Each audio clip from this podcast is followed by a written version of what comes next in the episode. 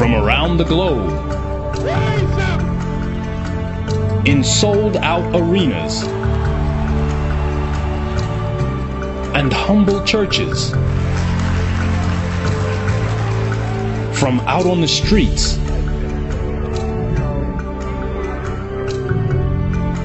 to your screen. And now, the time and what must be done. Part 4.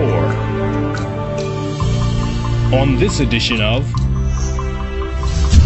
Farrakhan Speaks.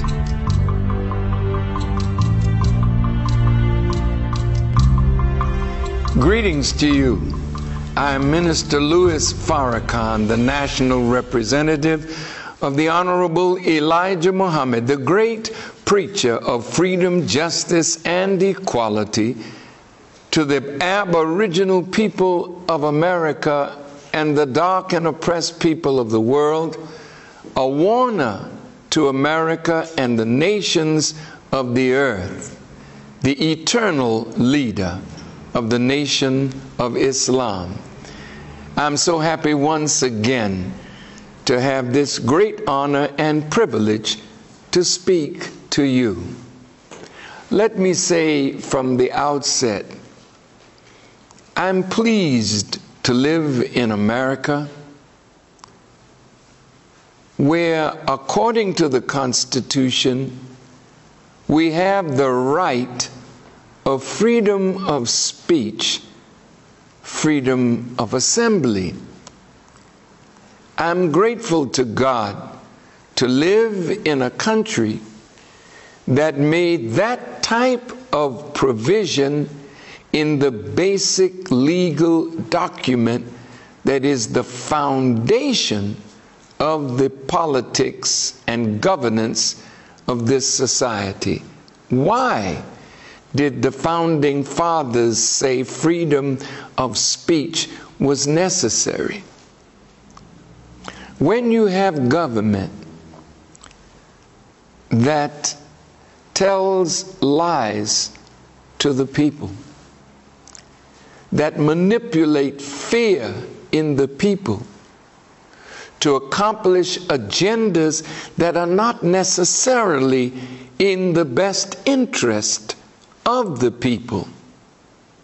That freedom of speech will allow a real patriot to speak truth to power, to save the citizens from the deceptive practice of wicked government.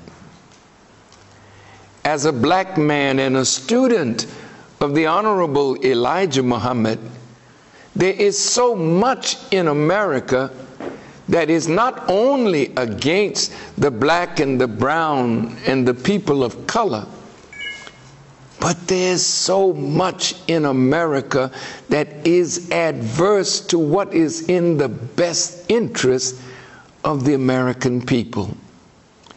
Once we are saddled with fear over consequences of speaking the truth, then the lie can continue to be told, and the lie can continue to deceive the many. The scripture says that Satan deceived the whole world. This is because the people did not know Satan and they didn't have a correct knowledge of God.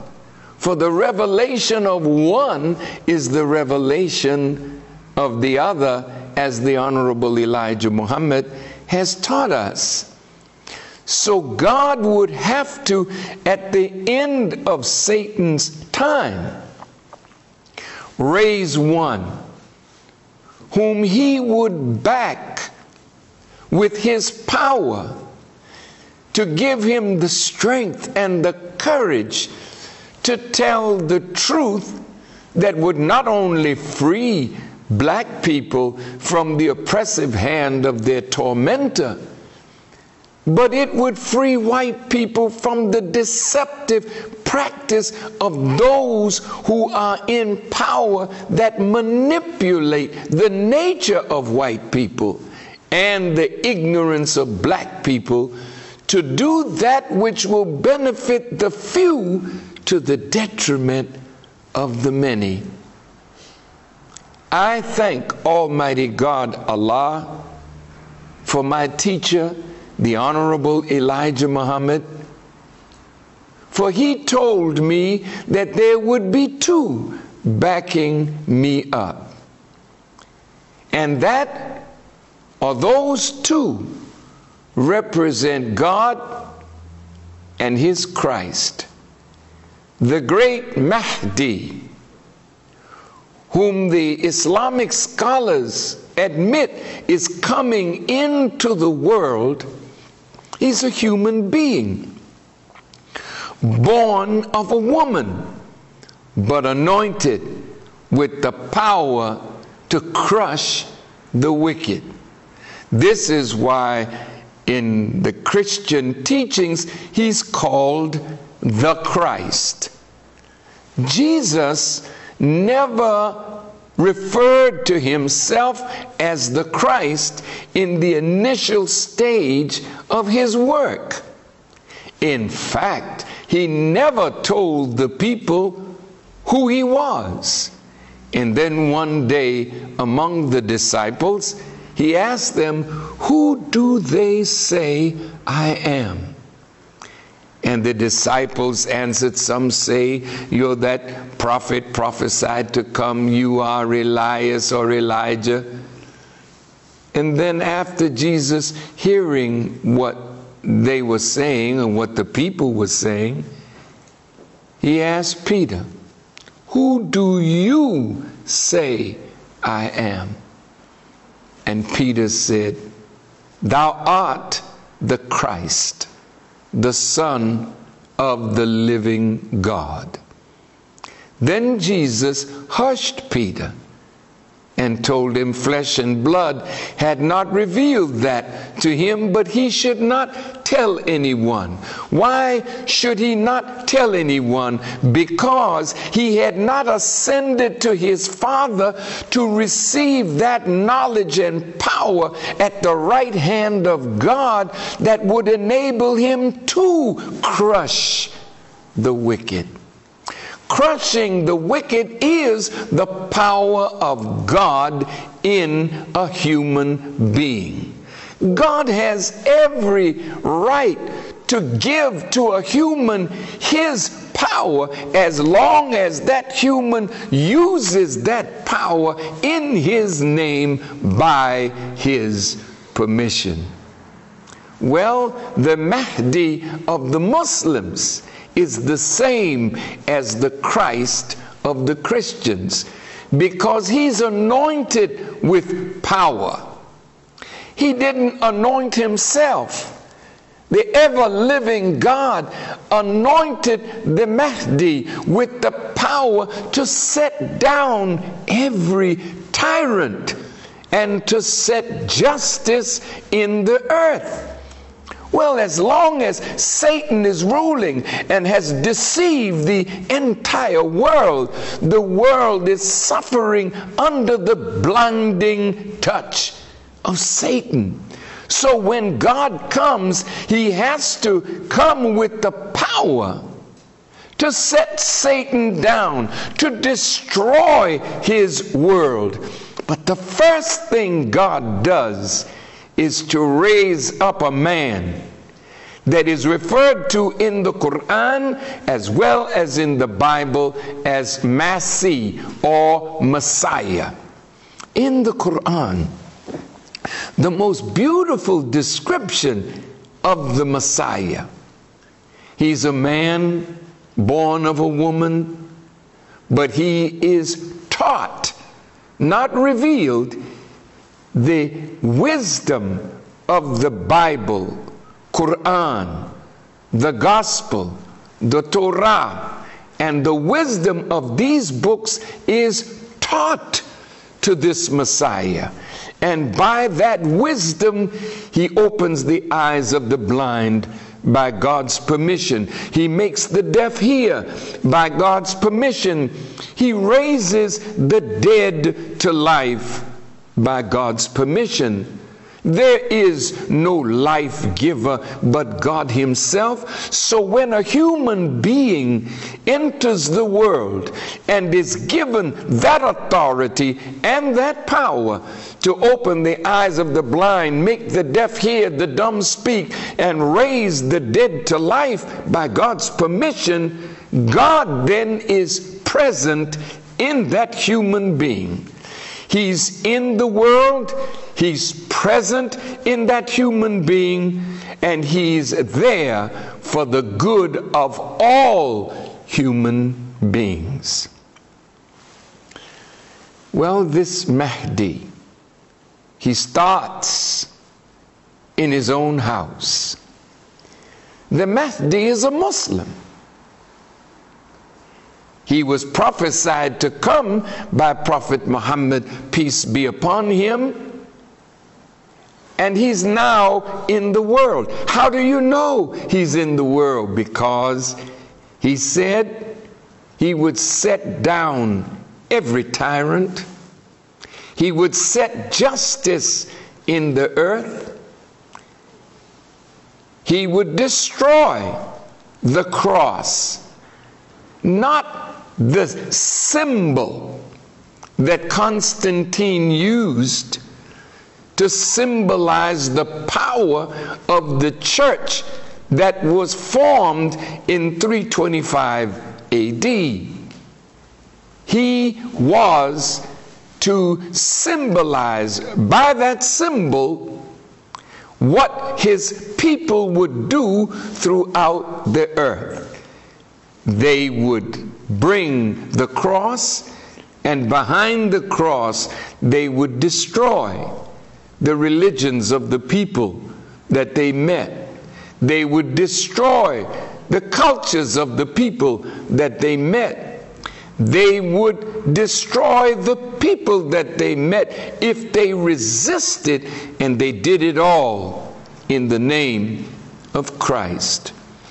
No wonder Pope John Paul asked the indigenous people of the earth to forgive the church for the way the church did the indigenous people when as the Bible says, the devil has come down unto you having great wrath because he knows that he has but a short time left.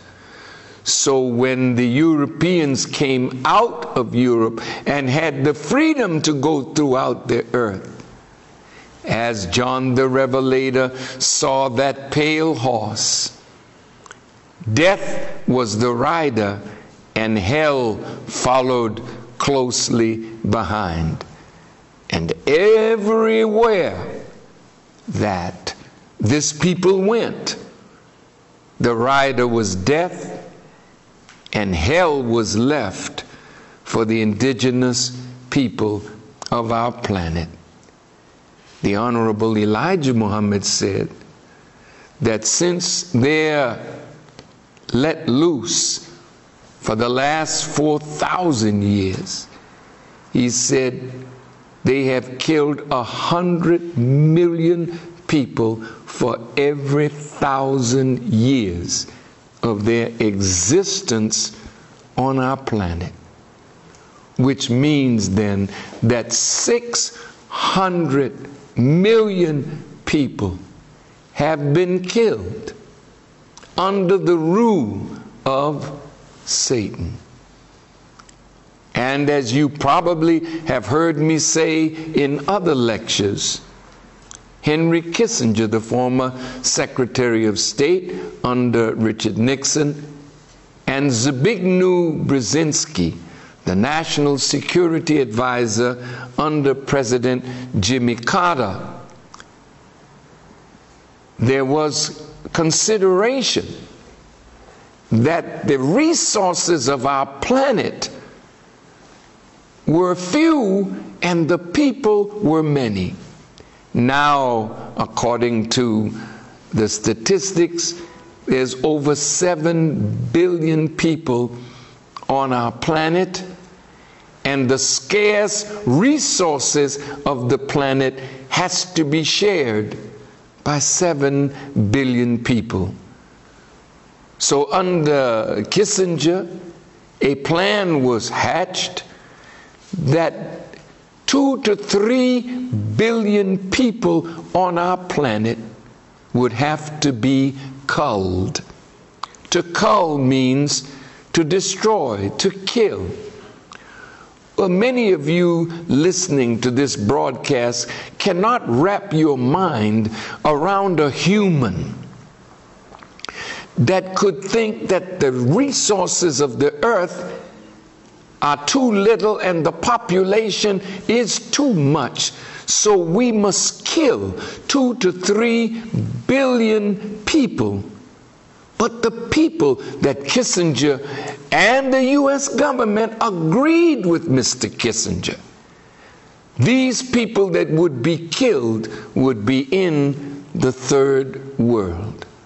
But since this culling uh, has many third world people in industrialized countries, it would start as well in the industrialized countries. Could this be why in Africa AIDS is slaughtering black men and women by the tens of thousands, particularly in those areas where the mineral resources of that area is necessary to keep America in power in this 21st century. Could it be that this is why black women in America are said to be the number one carrier of the AIDS virus? Could this be that 30 years ago, when the birth rate of blacks was outstripping the birth rate of whites, so much so that demographers said by 2050, blacks would either be equal to the population of whites or greater than their population.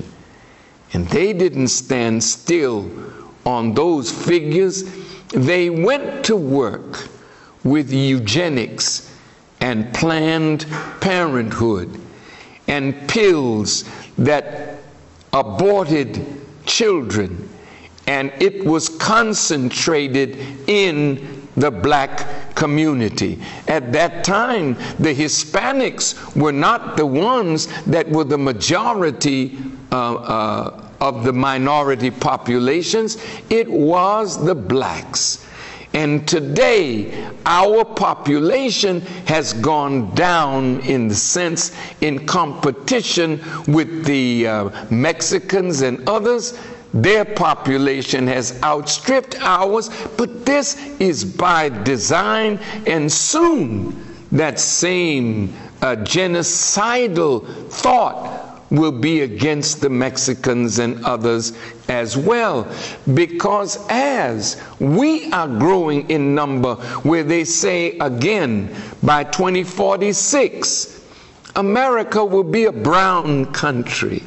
And white supremacists cannot abide that this country that was made by white people for white people will now be in the hands of brown people and this is why white supremacists are so upset at the coming to power of a black man and a black family in the White House. And this has brought out of white people the worst of themselves as well as the best. There are many white people who voted for President Obama, but there are others who can't stand his shadow. So the truth now must come. And God must raise up a man to speak that truth that will be the yardstick of measurement of loss and gain, life and death. So the time and what must be done is our subject. What must be done? And anything that must be done is necessary and essential. But essential to what? If it must be done, it's essential for the future of America. If it must be done, it's essential to black people. If it must be done, it is something that will keep the world from that dreaded war of Armageddon. But Satan is such a terrific opponent of God.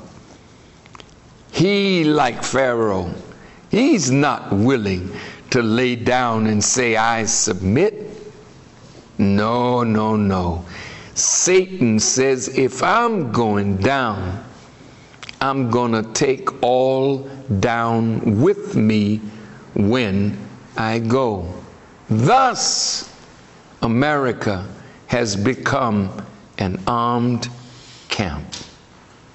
That Second Amendment that we talked of last week the context of it is this a well regulated militia being necessary for the maintenance of a free state, the right of the people to keep and bear arms shall not be infringed.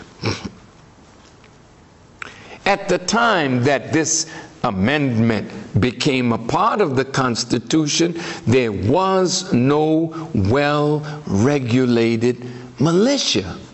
So, in order for the people to keep the freedom that they had gotten through the wars uh, for their independence, it was necessary that the average citizen should bear arms. This had nothing to do with the slaves. The slave code of laws said that no black man should have weapons. And as it was then, so it is now, even if you're a policeman or you have the authority to carry a weapon. Sometimes the white members of the police force, when they get into difficulty with you, they slaughter you because you have a weapon. In this past summer, in the Auburn Gresham section of Chicago, the police made a sweep and arrested 300 young black men, went into their homes looking for weapons, and according to the Chicago Sun-Times newspaper, they found 47 weapons, one of which was an AK 47. Did you know that the estimated total number of firearms available to citizens in the United States has increased in the year 2009 to approximately 310 million, 140 million handguns, 110 million rifles, among which are assault rifles, and 86 million shotguns. In 2010, approximately 9,200,000 guns were sold in America. And in 2011, over 10,800,000 guns were sold in America. And in this last year of 2012, every gun store ran out of munitions. And recently, since the Newtown slaughter and the threat that there will be gun control laws passed, every assault weapon has been fleeing off of the shelves and they have run out of munitions and run out of weapons. As late as 2010, the Supreme Court issued a decision that the Constitution gives an individual citizen the right to have a handgun in their home for self defense. But with these assault weapons, that's for slaughter. What are you preparing for? As I said last week, you already have a regulated militia. The police are that. The SWAT team is that. The sheriff's department is that. The ATF is that. The FBI is that. The National Guard is that. The federal troops are that. What does America need with 1,200 well armed militias since you already have a regulated militia to keep the peace? Oh, my dear people of America, can't you see where this is headed? Now, as I said in my last broadcast, you said that Gaddafi was not a good leader because he's killing his own people. That's what civil war brings. America is not strange to a civil war. More Americans died in the Civil War than in any other war since. Civil wars are bloody wars. So you can meddle in another man's house because every house on this earth, from China to Russia to Poland to the African states to the Caribbean, they're all filled with people who are dissatisfied with something of their government.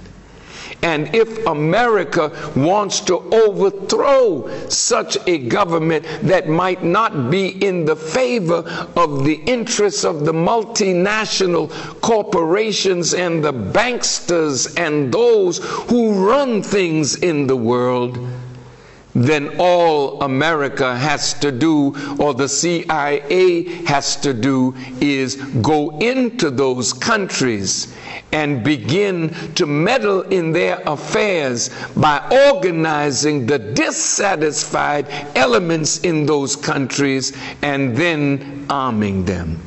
That's what happened in Libya.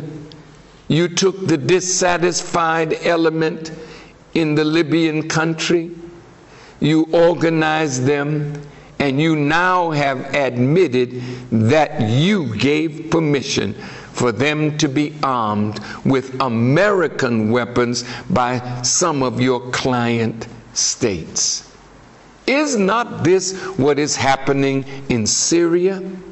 But what you did in Libya is coming back to bite you because the people that have the weapons now are the same people that you don't want to have weapons. They are Islamists, they are jihadists, they are those that want to set up an Islamic state or government. Well, you didn't want Mubarak to be overthrown. He was your dictator for 30 years in Egypt. But Egypt in the Arab Spring overthrew that man. And now the Muslim Brotherhood has come to power. You didn't want that, but what you didn't want has started. And now a constitution has been written by the uh, president and those with him, and it has been voted on by the Egyptian people, and they agreed with it. Well, you hate the Sharia. The Sharia is the law that is institutionalized in the Quran. Yes, of course, this is 2012. And some of the harshness of the laws of the Quran yet uh, are to be established, but to the Muslims, you cannot bring a people that have had the freedom to be less than a Muslim and then apply that law without a revolt from the people because they may want the law, but they want a better way for that law to be applied. And so, this great Mahdi is coming to set down tyrants. And the Bible says when God comes, he starts in his own house. So the Arab Spring, even though the CIA and MI5 and others had something to do with the Arab Spring, but you are not on your own you are under the power of the Mahdi who turns your brains to thinking and doing as he pleases.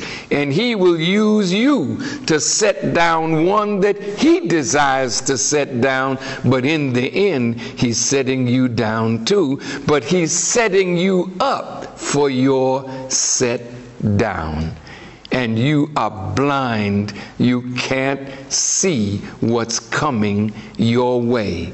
Now, let me tell you what's coming. You know, from the Honorable Elijah Muhammad, God gave him eyes to understand every utterance made by the former prophets. In fact, he's the fulfiller of what all the prophets spoke. And that's why the Bible says, I come in the volume of the book. You can't take any one prophet and say that this is he. No, he's all of them. And he verifies what they prophesied, and he fulfills what they prophesied, thereby justifying them as prophets of God, then sealing the prophets and getting the world ready for a new revelation that will guide humanity into what is called the hereafter. So, what's coming? Well, the people are well armed. They dislike their government. They're angry with their president. One judge in Texas told the people that if Obama is reelected, they should prepare for civil war. And you have people now that want to secede from America because it looks like this black man and the things that you put on him, that he's a socialist and that he has a new way of distributing wealth. I'll tell you, oligarchs that run America, you plutocrats, you 1% that control the wealth of 99%. If there is no genuine distribution of wealth, you can't hold on to the 1% or that percentage of the wealth that you have. So, what is America facing? Well, let me paint a picture for you by the grace of God. It is written that America is going to suffer the worst famine that has ever been seen. And this is what Jesus prophesied. There would be earthquakes in diverse places. There would be famine. There would be pestilence. Nation would rise against nation and kingdom against kingdom. That's happening as we speak.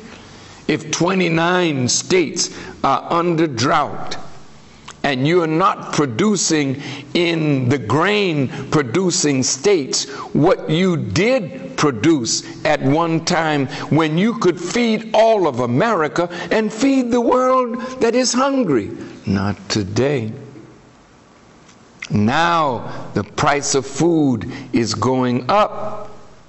The cost of living is going up I think I read that the value of the dollar since 1970 has fallen 68 to 72 percent. So, what could be bought with a dollar in 1970, you can't buy it with a dollar today. I remember in 1972, I wanted a Cadillac Eldorado. And I went to my friend who uh, owned a, a Cadillac uh, auto place and the Eldorado that I wanted, it was $12,000 in 72. You can hardly buy a scooter for that today. This is how far the dollar has fallen. What will happen when the economic bubble bursts? What will happen when the great fall of the stock market takes place? It's on the way. Now, you can keep on investing in your stocks thinking that the stocks will be all right. No, no, no. The crash that's coming will make the crash in 1929 look like nursery school. What will happen to the people when they can't buy goods, when they're hungry? What happens to a man that is in an airplane crash and lives are lost and there's no way to eat? Did not that human being carve up the human that died and ate a human in order to stay alive? You cannot tell a people, Thou shalt not steal, when there's nothing for them to eat, for the law of survival takes over. Well, when they are so dissatisfied with their government as they are, you have armed your people to destroy their own government and people. You too will have to fight your own people. Let me read you something in the scriptures of the Bible. It is in the 49th chapter of Isaiah the prophet. Here's what it says And thus saith the Lord, even the captives of the mighty shall be taken away we are captives. But it's prophesied that God and His power, if you don't release us, God is going to use His power to take us from you. Listen to this next word. And the prey of the terrible shall be delivered. Mm-hmm for I will contend with him that contendeth with thee, and I will save thy children. It's telling us that you are not going to let us go. So God is going to contend with you. I don't think you can win that one. For the scripture says, He has treasured up snow in the north for that great day of battle. You haven't seen snow like you're going to see it. He's bringing hail and snow and floods and tornadoes and hurricanes. He takes the air that you breathe and brings the temperature down so low that when we breathe it in our lungs, it freezes our lungs and death approaches. He will take the temperature all the way up in the summer into the 90s and in the twinkling of an eye drop the temperature down in the 30s. So while your pores are open for summer, winter comes and you die from disease. You can't fight God and win. He turns nature against you, and He's doing that as we speak. He says, I will contend with thee, meaning you, that contends with me, and the two that back me. You don't like what I'm saying, and you wish I would stop, and some of you will try to stop me. That's entirely up to you. But remember, when you plan against me, the plan is already against you. And to prove it, he's going to increase the calamities shortly after you hear this message. In fact, this whole year, the more I speak by the grace of God on the time and what must be done by you as a government and a people, and what must be done by us, He's going to increase the whipping on both people until we decide that what God has set down that must be done must be done. Let me go on. The scripture says, And I will feed them that oppress thee with their own flesh, and they shall be drunken with their own blood as with sweet wine. Since you love to kill, now God is going to turn you on yourself that's killing your own people because they hate their government and they want real change. And if you don't bring it about, the Honorable Elijah Muhammad told me to tell you that the war that's coming up you will send away these precious soldiers by the tens of thousands, and they'll be coming back by the fives and tens. But when they come back, there'll be a new government in place. Oh, America, woe unto you! I would hope that you would learn that the power you are fighting is too much for you and to my silly little black brothers and sisters with your little pop guns. The scripture says, Vengeance is mine, saith the Lord. You have no power to bring vengeance on those who have purposely set a trap for you and are willing to kill all of us. You have no power to deal with that, but the God who is present will deal with that. And He has given to me a word to give to you. That is all I can do, is to warn you and then he'll take me out of the way and bring down his wrath on this nation. Well, he says, and all flesh shall know that I, the Lord, am thy Savior and thy Redeemer, the mighty one of Jacob.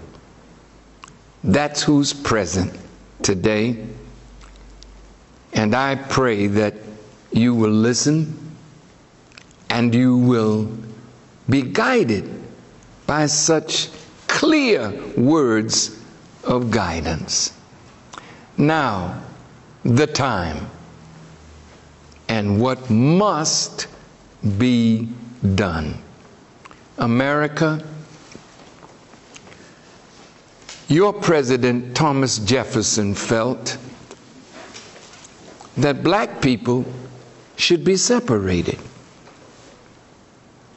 He said that you not only should separate us, but you should give us the instruments, the tools that would allow us to go for ourselves. And look at what we've done for you. Did we not help you to build this great nation? Did we not fight in all of your wars for your freedom, not necessarily ours? And while we were fighting for you, we came home from foreign battlefields only to be lynched in the South. No matter what you've done anywhere else on this earth, it's what you've done to us and what you plan to do to us that the God is so angry and you're bringing the worst out of God for yourself.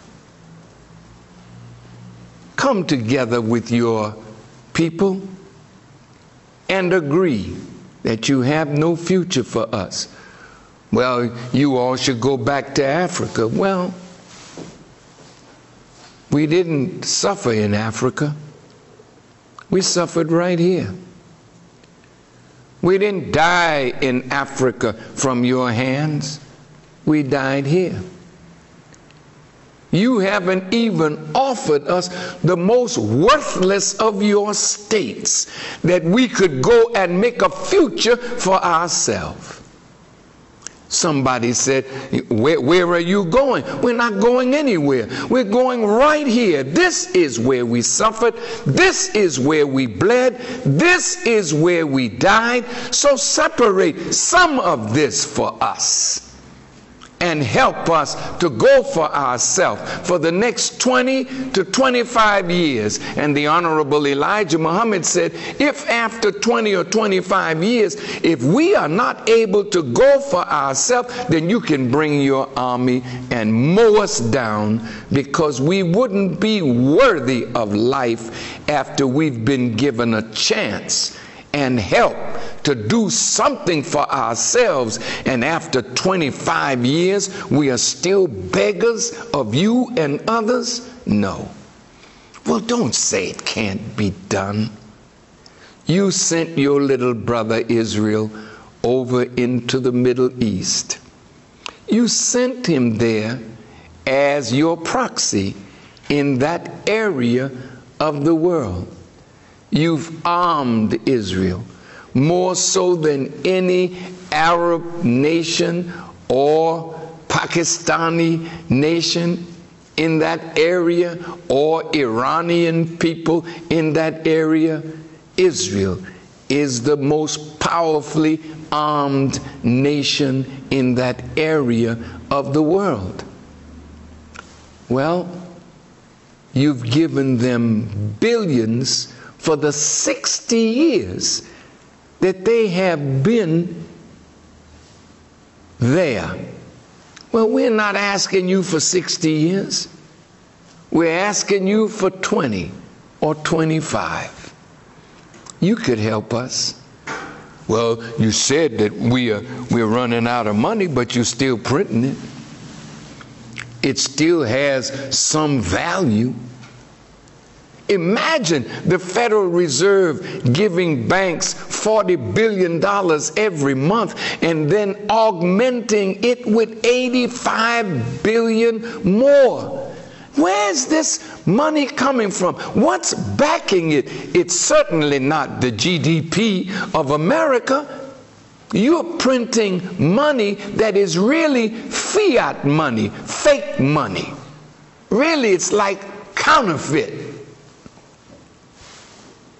but it has value in that it still is looked at as valuable in the eyes of the world. So you could help us to go for ourselves. We deserve it. You owe it to us.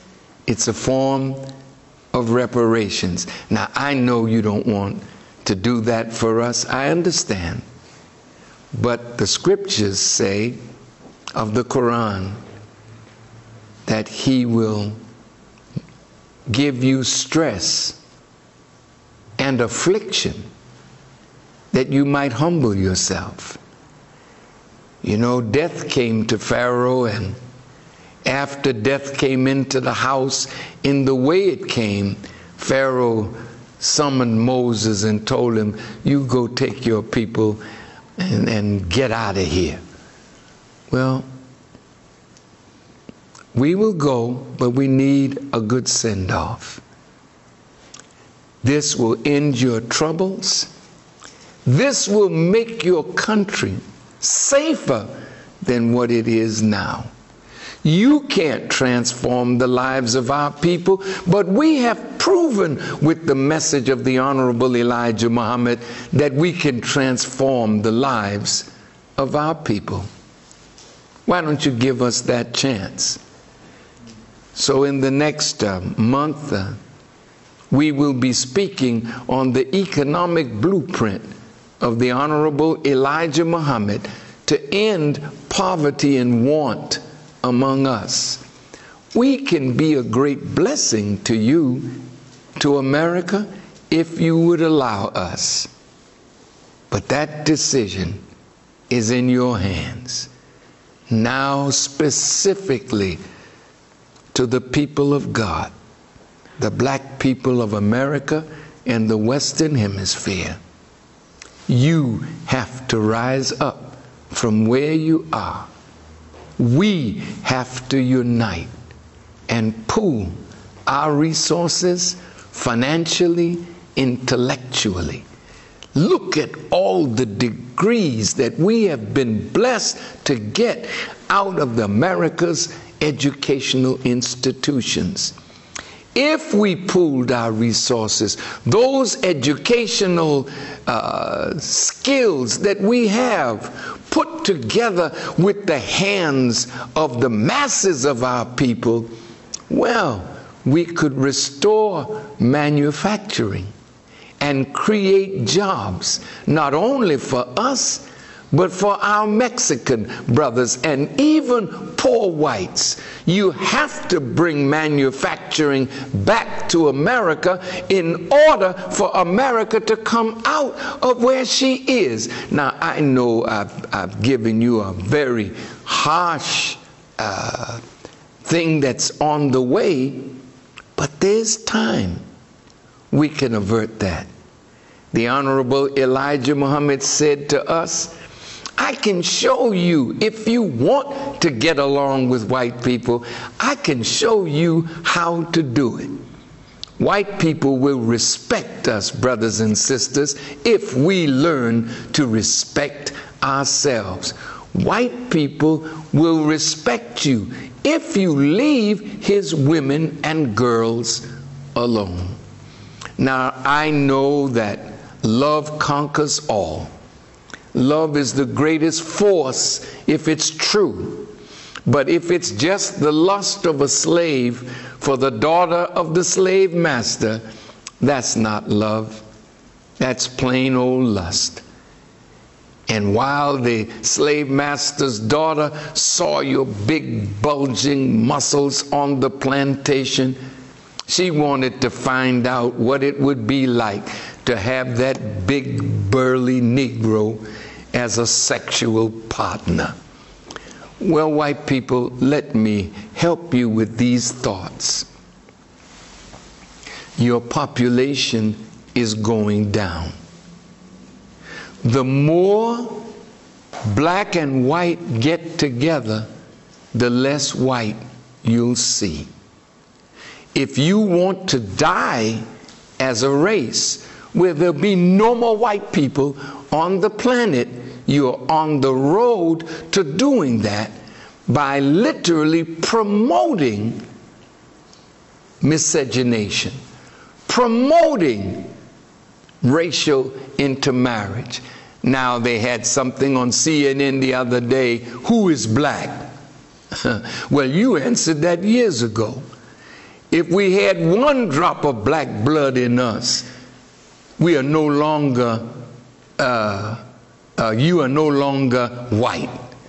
Well, look at those that are half white, like our president. Can you deny that he's black? Check his hair out.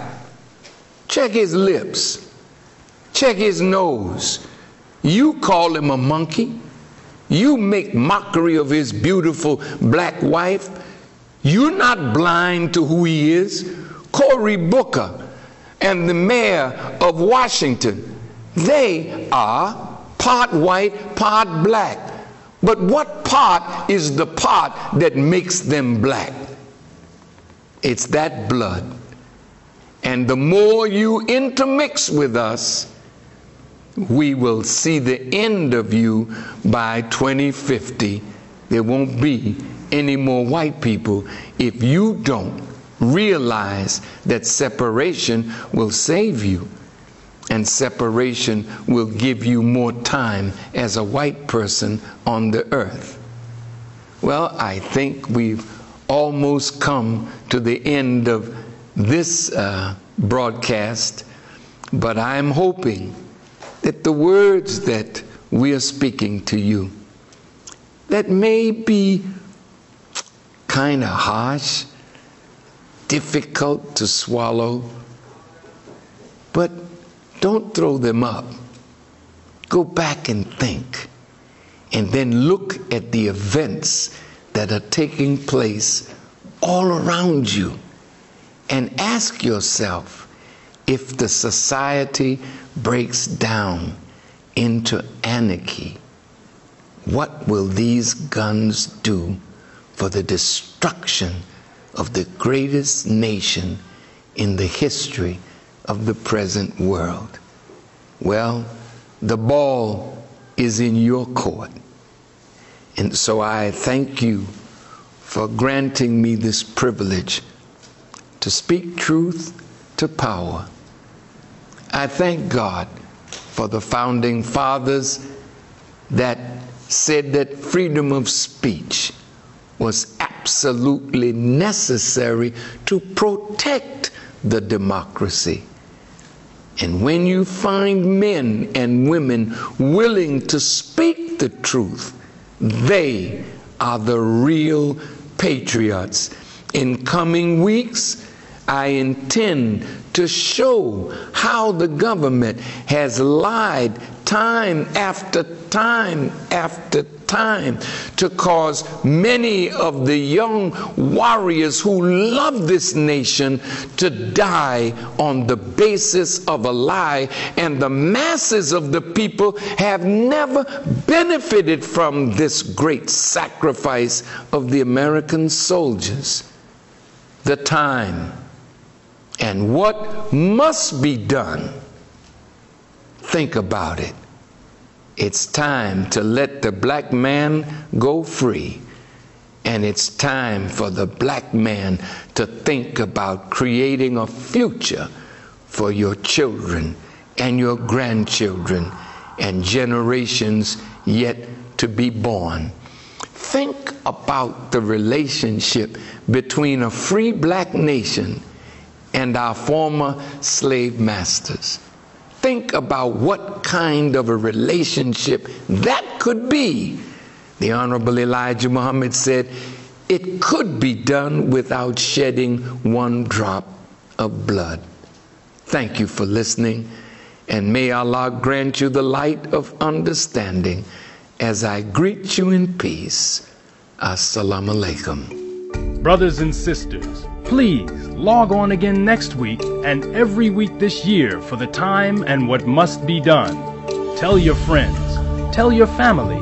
Log on to noi.org every Saturday, 6 p.m. Central Time for truth, guidance, and unequaled love from the national representative of the Most Honorable Elijah Muhammad and the Nation of Islam, the Honorable Minister Louis Farrakhan. Pass on the word every Saturday at 6 p.m. Central Time at noi.org. The time and what must be done. Remember, to have Minister Farrakhan answer your questions, tweet them to at Louis Farrakhan, hashtag Ask Farrakhan. And to add this message to your library or as a gift for someone you love, go to store.finalcall.com